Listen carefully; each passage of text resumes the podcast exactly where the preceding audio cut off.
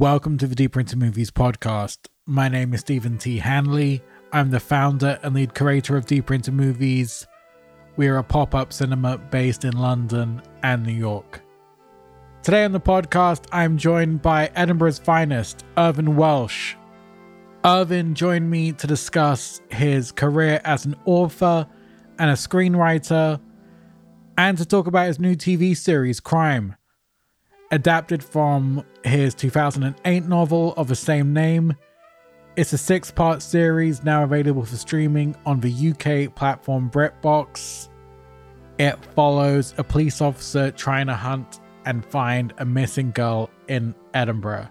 And as I said to Irvine during our interview, it's so good. It feels like the classic British tight TV police procedural, but through Irvine Welsh world, with drug addicts, prostitutes, dead cats. What is it with the dead cats? Anyway, it was a great chat. Here is me and Irvine Welsh.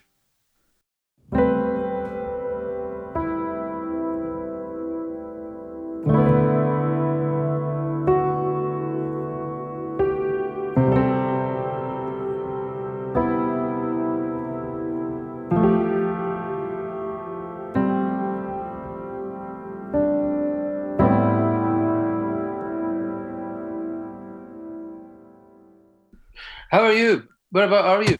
Northwest London. All right, great. You? Did you move to Dublin, or are you back in? I'm actually back here in Edinburgh now, so I'm back in my hometown. Nice. I really enjoyed the show. I watched the first 3 episodes, and I'm saving the other 3 for the weekend. Right, yeah. I mean, episode 4 is the one where it really kicks off. Oh, shit. Okay, that's exciting.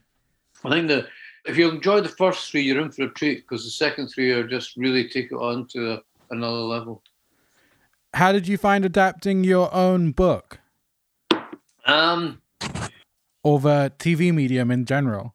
Yeah, the good thing was we only had 25% of the book, because we were going to do it as a Miami story originally, and then we switched back to Edinburgh because it was easier to get made. So we had it was like we had the skeleton of the story in the book.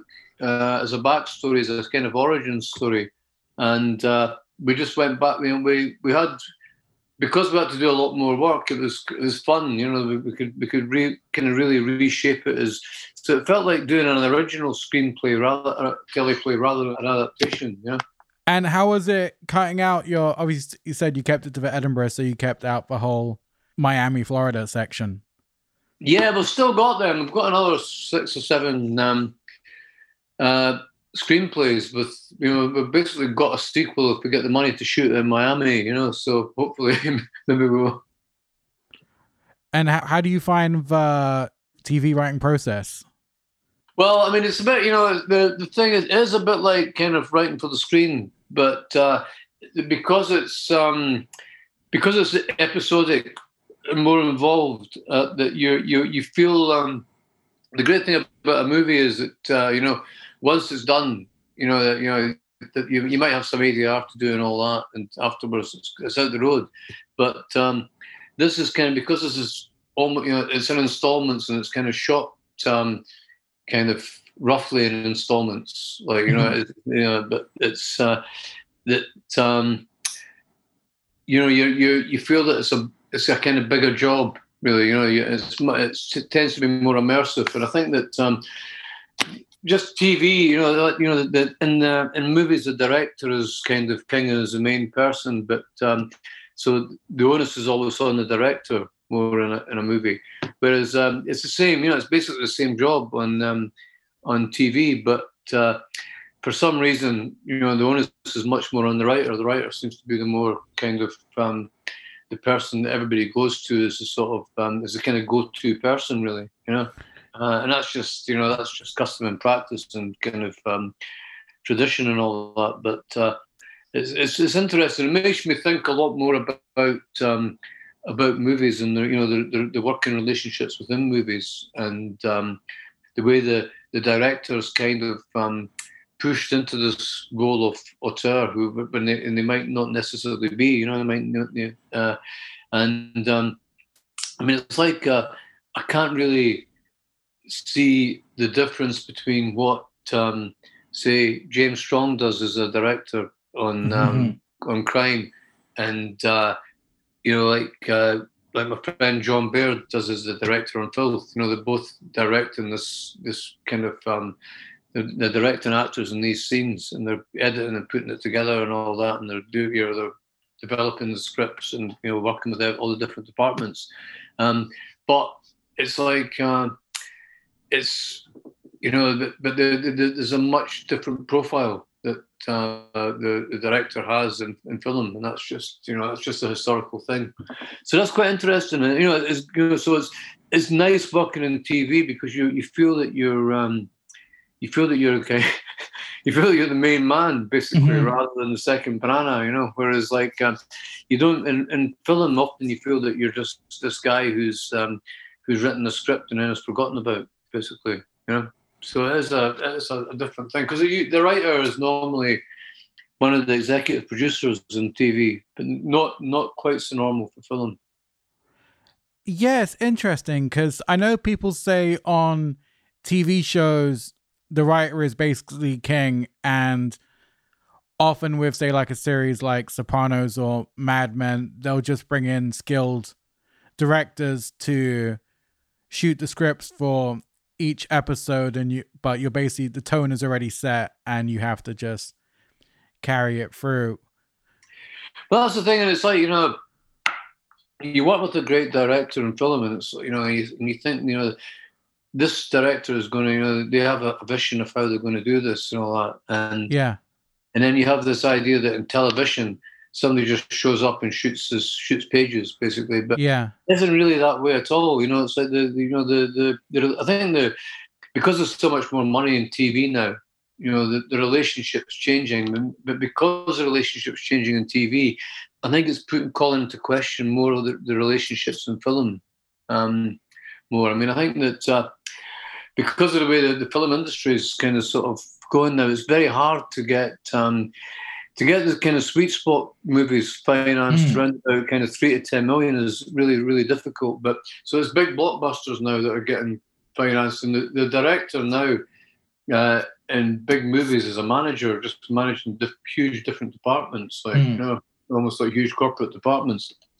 I think that's where the skill lies, is to try to get the vision kind of you know, sort of one person holding it together to have this kind of vision and pull it all, you know, and to pull it all together. Whereas it's like TV, I think, is much more corporate in a way. You know, it's like there's people are working. You know, there's a core group of people who are working together to try and make the thing happen. You know, there's not a standout. It's not a standout figurehead. It's, you know, and if there's anybody, it's probably the writer or possibly the producer, or maybe even the lead actor if they're a producer as well, in the case of Dougray. So it's a much more, it's interesting for me, you know, to see these changing relationships, you know, having worked in both the cinema and now TV. And I, you know, I'd worked in TV before in the States, but to see these relationships all change is going to just, is absolutely fascinating. And it's a lot, so much of it is down to the technology. You know, the idea that we've now got, we need big budgets in TV because people have got massive home screens and kind of stereo surrounds and all that kind of stuff, you know. So they're not going to want to watch everything shot in a little box. Yeah, it was funny because I was thinking it's a conversation we have a lot between my movie friends, that they say with altered directors that the script can only do so much, and it was almost thinking like if Trainspotting was in anyone else's hands. Because I think because your book is so much about the style and the language, in the wrong hands, that could have been a completely different movie. It would have been terrible. And I think with, it was, you know, it was very much, it was like without Danny and Andrew and kind of John, maybe even more particularly, that I think that it would have been a really worthy kind of really boring film. It would have been like Christian F or something like that, you know. It would have, you know, it's, you can't, you know, it's like it would have been a sort of a real kind of chin-stroking, oh, isn't this terrible? We all wanted to do one about youth. We weren't really bothered about drugs. You know, we're kind of, you know, it's like we were more, you know, and that's what, to me, that's what the book was always about. It was about the vibrancy of youth in the most adverse of circumstances. And Danny and John and Andrew got that straight away. You know, they were determined that it was going to be a youth movie. It wasn't going to be about, it wasn't going to be a movie about despair. You know, there's going to be really dark elements in it. But there's that, you know, when people are young in their teens and early 20s, they've got a tremendous sense of immortality and bounce-back ability and all that, you know, and that's what we wanted to capture. I was going through my bookshelf earlier and I picked out my copy of Trainspotting, and you might get a kick out of this. I took my school class when I was 15 to go see Trainspotting, the theatre play. All right, great, the ambassadors, yeah. Yeah, and I convinced my drama teacher to take everyone.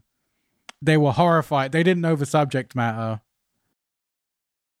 You know, my vivid memory of that is that you know, because the West End, it was like it was, they were so unused to people coming up with cash because nobody had credit cards. You know, because as a younger kind of punkier crowd, and they didn't have any credit cards. You know, so. They're used to dealing with kind of West End, well-heeled types, just kind of putting their credit cards down. So they were having to handle all this cash, and it was taking ages. And the thing started half an hour later, which is kind of unheard of in the West End, basically. You know, it's, you know, the curtain goes up at the right time all the time. You know, so that was a strange experience. You know, especially in a gold leaf and kind of red velvet theatre like the Ambassadors. Yeah, my teacher had no clue what to expect, and then. It alienated my entire class, and I was just the guy who dragged everyone to see a naked man on stage, and they had to pay for it.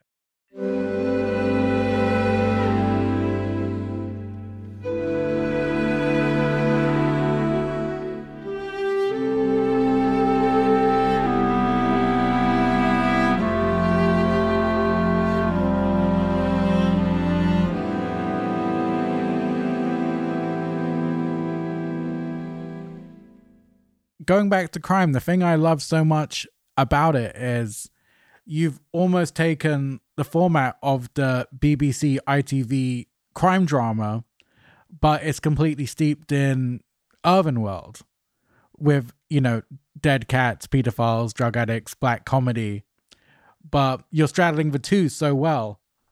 Yeah, but we kind of, we thought originally that we were going to show it on ITV, which kind of wouldn't have worked. It was going to be, had to be behind the paywall, but you know, we were thinking about the ITV audience is older and more steeped in police procedural, and you know, so I mean, I always saw the whole thing as a kind of twisted psychological thriller, and I'd sort of, you know, I've kind of, because I lived in the States for 10 years, I don't have a TV right now over here, but.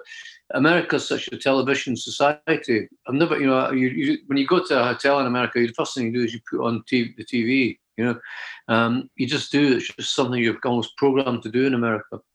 And so I watched all these HBO dramas, and I worked on a couple of dramas with HBO. So I got kind of steeped in that whole thing. I wanted it to be like, I wanted it to be more like True Detective than The Bill. I'm sort of, you know, that's, and we wanted it to look cinematic. You know, we had a great DOP in Mo Pugh, who just shot Edinburgh in this big kind of sort of broad kind of sort of big lit, kind of big skyway, and a great, you know, a great production designer in Tom, you know, it's Tom Sawyer. So we just, so we were just really, how it looked, and also how the characters were. You know, we didn't want any like kind of gov or mom in the screenplay, and we didn't want any kind of cop number three. You know, everybody. The ambition was that you can take any character out there, and even the postman or whatever, you can make them a standalone character in a spin-off. You know, it was like everybody, even the smallest character, the smallest screen time character, they had to punch their weight dramatically. That's a huge scene, you know, that's a big drama scene. Mm-hmm. You know, if you look at like Glover and McCorkle, the two younger cops who are tormented by a confectioner, they both get kind of, you know, kind of quite big dramatic scenes in it, even though they might not get that much airtime, but when they do, they're really doing something that's significant to the whole piece, basically. So that was what we wanted. We wanted that kind of thing. We wanted an expansive thing. No, not everybody's stuck in a box. We wanted to get the idea that this guy wants to get out. He wants to be out on, not just on the cliche about being out on the streets, but he wants to be breathing. He wants to be kind of feeling the pulse of the city and just hanging out. Yeah. He doesn't want to be hunched over a kind of computer screen, just doing which a lot of cops do nowadays. It's just, you know, it's just information trawling, you know. So he wants to be out there, and it's, you know, it just makes for a more dramatic and I think visually interesting show. Am I pronouncing right? Dougray Scott. Yeah, he is fantastic. He's so committed. His performance is so intense, and there's so much behind the eyes. You know, the history is just all there. Yeah, I mean, it's like Dougray wanted to do this for years. You know, he kind of he was just so into it. I mean, when I was living in Dublin, he came across to Dublin to see me and to talk about it. And we just wanted to do it, and it was such a. We had it with different producers, and with, you know, and then we, you know, it's like it was just. It's such a. It's almost been gestating in him for 10 years, you know. So he really let rip when he got to when he did the part, and you know, it asked a lot of him. It took a lot out of him, and he just went with it, you know. And it's great when you see an actor who's just so committed to doing something like that, you know, and. We're going to be doing the Blade Artist with Bobby Carlyle, who's reprising Begbie, and I think that's when you get an actor who really wants to play that part, and they're just, you know, they're a really good actor, and they just go for it in a secondary way, you know. You had and I had it, you know, with the Trainspotting guys, and I was really, really lucky with James McAvoy and Filth, who just kind of tore the whole thing apart, you know. And that's what you want. You want to kind of get a really committed lead actor, and if you have that, and you know, it's like if it's a passion part for them, they just, you know, they really want to play that part. That's when people start giving career best performances, and that's, you know, that's when it really gets that level of recognition. Also, something I noticed on the show that I really liked is really thick, strong Scottish accents. Nothing's diluted. Yeah, we went for it a little bit, and I mean, it's like, to be fair to them, you know, it was the kind of it was really the actors. It wasn't so much. Dean and my stage directions. Or the dialogue we're writing, as the actors went for it. And I think again, having Dougray as the lead guy, and him being from, you know, this part of the world and immersed in that, it was like, and him being, you know, being over in America for years and playing, you know, Americans or you know, or playing kind of sort of kind of English toffs and all that, you know. So I think he just wanted to do something in his own voice, and he found that very kind of empowering. And you had guys like Jamie Sivis, who's like kind of Leith born and bred, like, you know, and sort of and he, you know, he just went for it, you know. He just sort of and, you know, so you if you have kind of that kind of force running through it, you know. Ken Stott's kind of Edinburgh born and bred as well, you know, and so, you know, and you know, Joanna's from Perth and all that. So everybody was like very much not even Scottish, but specifically east of Scotland, kind of Edinburgh, east of Scotland. So there's a real vibe that this was like this was all homegrown stuff. Our mutual pal Bret Easton Ellis said something really funny about screenwriting and getting projects made, where he says now he'll write the script, he'll take the check, and if they get made, it's a fucking miracle. and he's just used to it now. And it took time to accept, but he just knows that's the way it is. So I was wondering, how has this been for you coming into the TV and film world? I think you said Crime has been in development for 5 years. So how is it getting used to all that? Yeah, I mean, it is. It's like, I mean, I've kind of worked on 3 HBO shows and none of them got made. And I worked on one AMC and one FX one.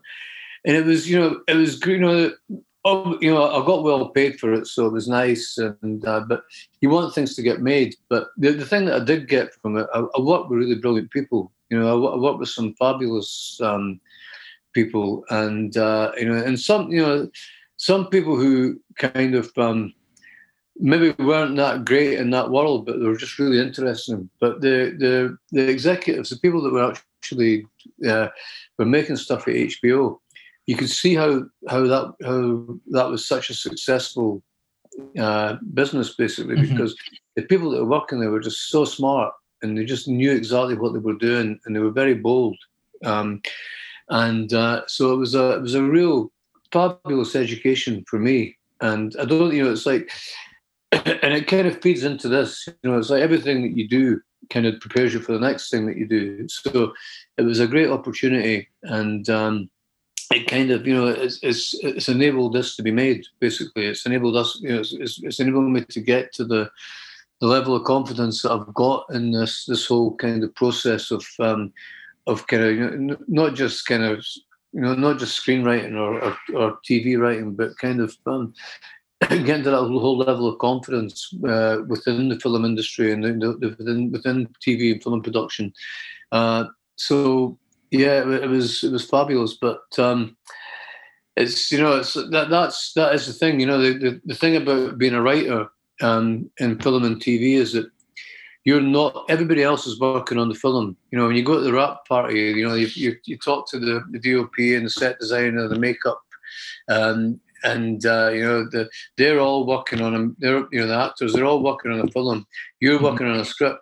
Yeah, which invariably won't. Usually it doesn't become a film or it doesn't become a TV show, but so there's a different thing, so it's like you kind of you can become isolated from the whole thing. You can't become the guy that just is called in to write another line or to do ADR and all that. So if you're really interested in the whole process, you kind of you have to also be a producer, basically. You have to get involved in that level too, so that you have a reason for being there, and you have an input into all the things around the show, And I mean, I don't get too enmeshed in the business side, but I'm kind of fascinated by it, and I'm interested in it too. So I will talk to sales agents and distributors and all that kind of stuff as well, So it is you have to kind of try and broaden your education about the whole process as much as you can. Were you working on a Spring Breakers spin-off? Yes, I was with Jonas Ackerlund, and Chris and Rebecca, but again, it's one of these things that a script, but nothing beyond script. But the good thing about it is, like I'm working with Jonas on another TV project now, so it's like these. If you vibe, these relationships, and a lot of the relationships that are made in America, they stay with you. They kind of they there's always there's where all the good people are to work with. So it's that's the wonderful thing about it. Yeah, you and Jonas is a good pairing. I really liked his Lords of Chaos movie a lot. Yeah, Jonas is great. It's just he's like he's just one of this just incredible visual sense of everything, And so it's we've got a project we're working on that we're kind of just getting to we're just at the early stages of it. But we worked on another show that never got done, and so we've got a kind of we've got one of these long. It's that kind of thing, the writer thing again. You've got one of these long-term, invisible kind of careers, basically. Yeah. I was wondering, as a novelist, how is it going from a writer working alone to working with your writing partner, Dean Kavanagh, who has worked on lots of your film and TV writing projects. Dean and I have done loads of stuff down the years, and it's just brilliant to work with them because it's one of these, it's like kind of, it's a bit like being married to someone, you know, because it is like, you know, you're so kind of, you know, what we lack in kind of sexual intimacy, we make up in kind of psychic kind of intimacy, because you're just like, you're just so tuned into each other's thoughts all the time. You know, you kind of, you sit down, you work together, you finish each other's sentences, you wrap out all these ideas, and you kind of, you support and encourage each other. And it's like we're both, the thing about Dean is just so incredibly cinema and TV literate. He just watches and sees everything and reads everything and absorbs everything. So it's like, there's a whole kind of Rolodex of characters, informations, and scenes and all that. And he's got the kind of memory that I don't kind of have. He just can pull something out and reference it. Whereas mine tends to be just that it's almost like it just becomes an ingredient that melts into the soup straight away, you know? Right. Whereas his is much more bang, bang, bang, bang, bang. So the pair of us work really well together. You know, it's like, I can, you know, if I have an impulse of an idea, Dean will start to frame it in certain ways, and then we'll break it down and we'll say like, well, where can we go from this next and all that, and we'll generate all these references, or he'll usually generate the references, and then we'll kind of move on from there. And it's just great fun. We were just up a couple of days ago to work on this other thing we're doing. It's just brilliant fun working with him. I just, you know, we can sit in a room for a couple of days, and it feels like it just goes past in no time at all. But we've just got all this stuff we've generated. You know, we've got all these scenarios and characters and scenes and ideas for new things that come out of the things that we've just done. You know, so yeah. I mean, it's just brilliant, and it's one of the great things about being back in the UK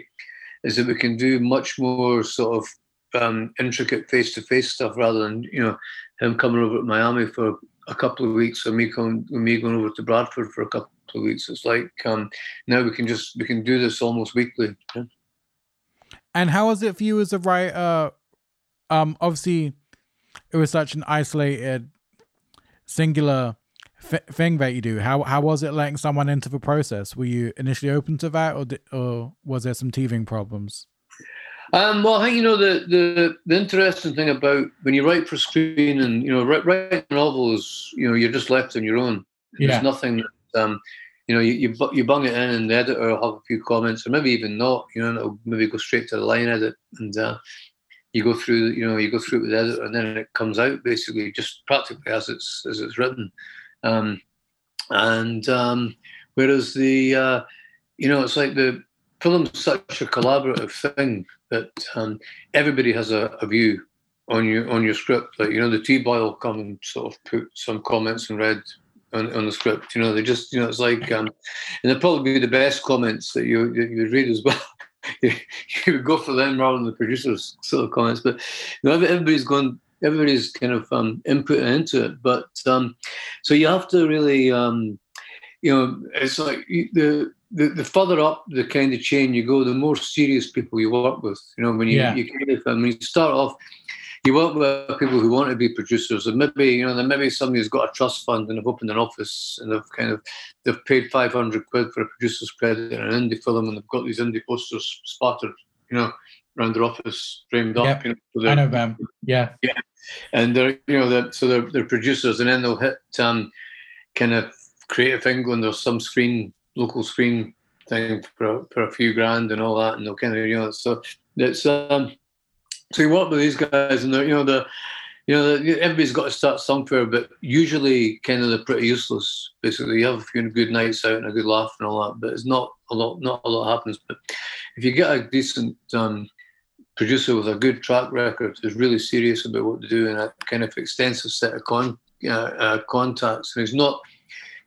in it because he wants to shag some starlet, something like that. You know, it's like, it's just, you know, it's just brilliant. And it just, you know, you know that you at least have, you know, you might, you know, there's still, the chances of it getting made are still kind of not kind of massively high, but you've given yourself a much better shot, you know, and you're actually going to learn something that's going to, you're going to take on to the next step. And how did you guys go about tackling the Creation Records story? Well, we were quite fortunate. We were both good friends of Alan's before, like, you know, so it was like there was a level of, I think there was, you know, because I sort of, I'd known Alan for a long time, and I'd kind of known everybody in, you know, known a lot of people in the Creation Records thing. I was actually, I was even signed to Creation Records myself at one time for their dance imprint Eruption. So I kind of had a decent knowledge of, you know, a lot of the people were friends, basically, you know, so there's a level of trust and a level of responsibility as well to kind of get it as accurate as you can, but to also, to be accurate to the spirit of it, but to be accurate to the spirit of the times and try and get the sense of what it was, you know, and what the whole thing was about. So, so yeah, that was again, it was fun. It was Dean and myself, just, you know, we just took off in isolation, and then we got the script, and we hooked up with Nick Moran, who was the director, and we just started kind of, you know, brought him into the fold, and then he just started, you know, as directors do, he took it up and ran with it, and it was, you know, it was like all indie projects. It was, you know, there's all this kind of money hassles, and you think it's never going to cross the line, and then, you know, you get more money from somewhere. And I mean, Nick was I think Nick was editing at a kebab shop in Bermondsey, but we got back into, you know, we got more money, and we were able to finish off all the posts and all that sort of stuff. So it was, you know, you do fly by the seat of your pants a lot of the time, you know, but it's one of these ones that I was glad that I wasn't a producer on it. No, I really liked the way you approached it. You did, as you said, you really captured the essence of it, but you had that kind of magical, playful, hedonistic approach, similar to the way like 24-hour party people took on the Hacienda era. What gutted me about it was that we could only show it streaming because of lockdown. You know, we couldn't get the cinemas were shut. We had a decent cinema release lined up, and I felt that it was one of these films that would have benefited from people being able to see it together en masse. You know, absolutely, yeah. Yeah, it could have been a cultural event, and it could, you know, and it's, I mean, it did really well streaming, but I just didn't like the idea of people sitting, you know, around with a few tins of beer on their couch. I wanted people to go out to the cinema and then go to the pub afterwards, and then go to a club and all that, you know, or just go and see a band after. I just felt that that's what it was. It was, we'd kind of written a night out, really, rather than a night in. Right. And Ewen Bremner was so great. I think I saw him again. I got invited to see the restoration of Naked, the Mike Leigh film at the BFI. And I came away just thinking, man, Ewen Bremner is so fucking great. He's such a great character actor, and I think he's brilliant. I mean, that's when I saw him in Naked, that's the first time that I'd seen him, you know, and he lives fairly close to me in Edinburgh. He did live fairly close to me, but and I said to I said him and Susan Vidler were the kind of runaway couple, and I said to both. Ian Brown, who was the director of the Traverse Theatre, who was putting on a play, I said, "You've got to get these two in this play, you know, because they're completely east of Scotland. You know, normally it's like west of Scotland accents when you see Runaways in London and all that, Scottish Runaways. So you've got to get these two." And then he said, and I said the same to Danny, you know, "You've got to kind of get Ewan and Susan involved in it, like, you know." So. It was great that they both were. And of course, his performance in Julian Donkey Boy is just incredible. Oh, it's brilliant! You know, I mean, he's just amazing. He's just a fabulous actor, and he is. I mean, he's like he's so he was, you know, he was kind of he was really made to work with directors like Harmony Korine, people who've got that kind of that sort of you know, very singular kind of voice, basically. Yeah. You know, and so yeah, I mean, I think that he's just a fabulous actor. And I think in Trainspotting too, I think he was just the whole, you know, he just played this guy who was kind of fucked and knew he was fucked. He had all that kind of pathos and sort of, and he was really the storyteller. He was the main kind of the moral centre of that for them, like, you know. So tremendous actor, yeah. Just one thought to end on. I was thinking, it's strange thinking back that you emerged at a time when authors were as important to the culture as filmmakers and rock stars, and it was great seeing people like you, Bret Easton Ellis, Will Self, Elizabeth Wurtzel at, like, you know, music parties, film premieres, red carpets and stuff. And looking back, that kind of seems like an impossible time now. Or even when I was thinking, when I bought Trainspotting and stuff, those type of things were just available in HMV, and Virgin Megastore had like a bigger, like the classical section would be as big as the book section or something in the stores. And I'd pick up like you, Alan Warner.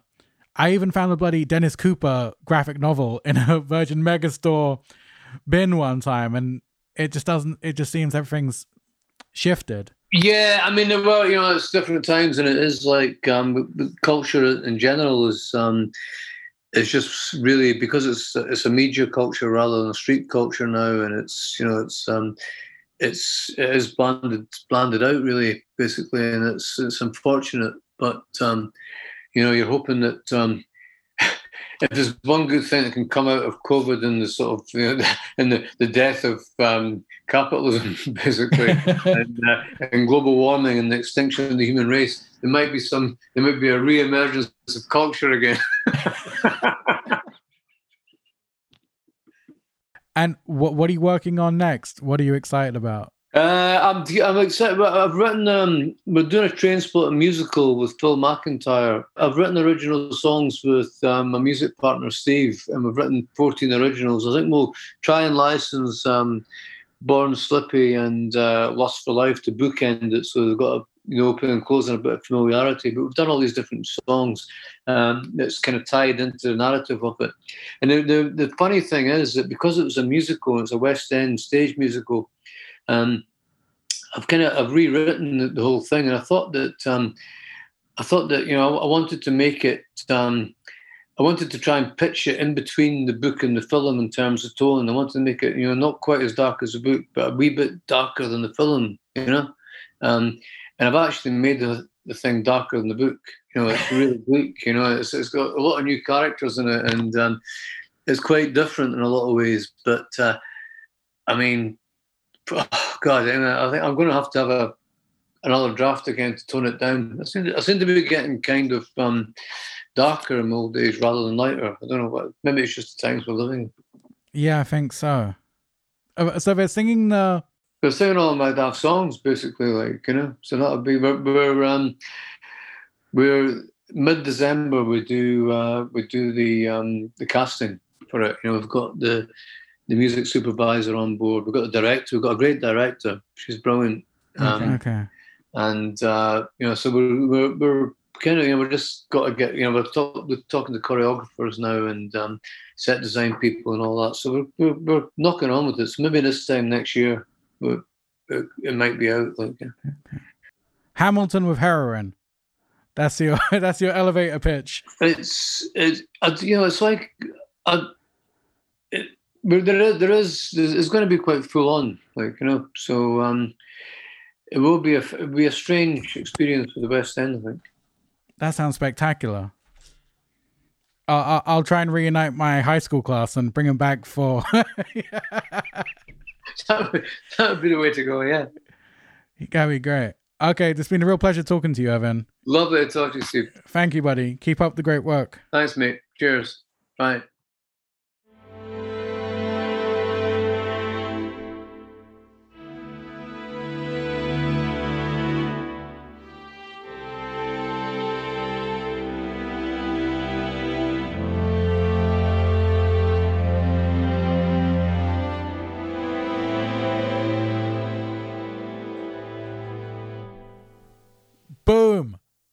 Irvine Welsh. Thanks for listening. Thank you to my podcast engineer, Ewan Henselwood, Joshua Eustace, aka Telefon Tel Aviv, for my beautiful music. Thank you for you guys for listening and making this show what it is. Deep Printer Movies. See you next time.